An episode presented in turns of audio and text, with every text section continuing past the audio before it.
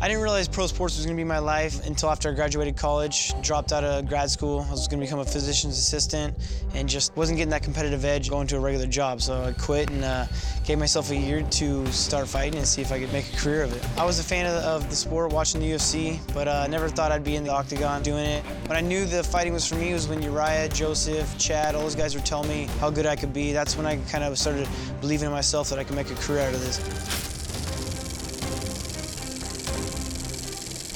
I make huge sacrifices to be a professional athlete. You don't get the time to relax. It's just a 24-7 grind if you want to be the champ. If, if your goal is to be the best in the world at that sport or that you know aspect of life, you have to believe in yourself 100%. For me, making weight's easy. You know, I've turned it into a profession. I, I, cut weight right, and I'm on a long-term diet. It's more of a lifestyle. Uh, so the weight cut's been easy for me. That's never a fight to get on there and go against the scale. The stare down, it is what it is. Some guys get a little too involved in it. I just like to have fun, and you know, everyone's there watching us, and it just kind of absorb the moment and relax.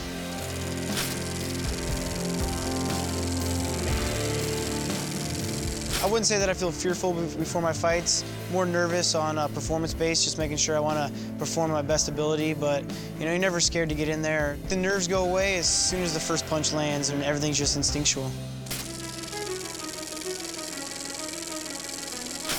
The moment of victory inside the cage is the biggest rush ever. I mean, the thing you've been working for the last 10 weeks or your entire career, and it's just the biggest rush and relief of just everything you did paid off. And there's nothing that can even get close to the feeling of winning a fight inside the octagon. To get my hand raised and that belt wraps around my waist is the most insane feeling ever.